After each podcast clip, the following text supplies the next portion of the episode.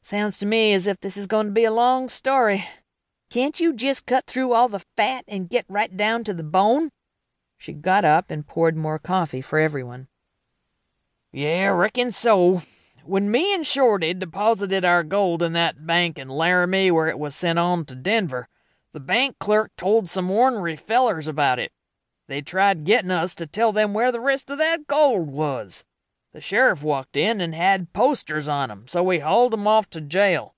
That banker's clerk helped break 'em out, so they didn't stop trying for our gold. Later, when they cut up to Shorty, he ran a pitchfork plumb through Slim Johnson and took Tolbert to the new sheriff in Laramie, where he was later hung for killing the old one and a few other things." Janice slapped her hand down on the table, hard. "Dang it, Buffalo, what in the heck happened to Shorty? I mean, my God, you could go on forever. We can get to all of that later." "Missy, you sure are impatient, huh?" "Yes, and both of you stop calling me Missy. My name is Janice. Now did y'all come to get me so we could go after Shorty, or have you already found him and come to tell me he's dead?"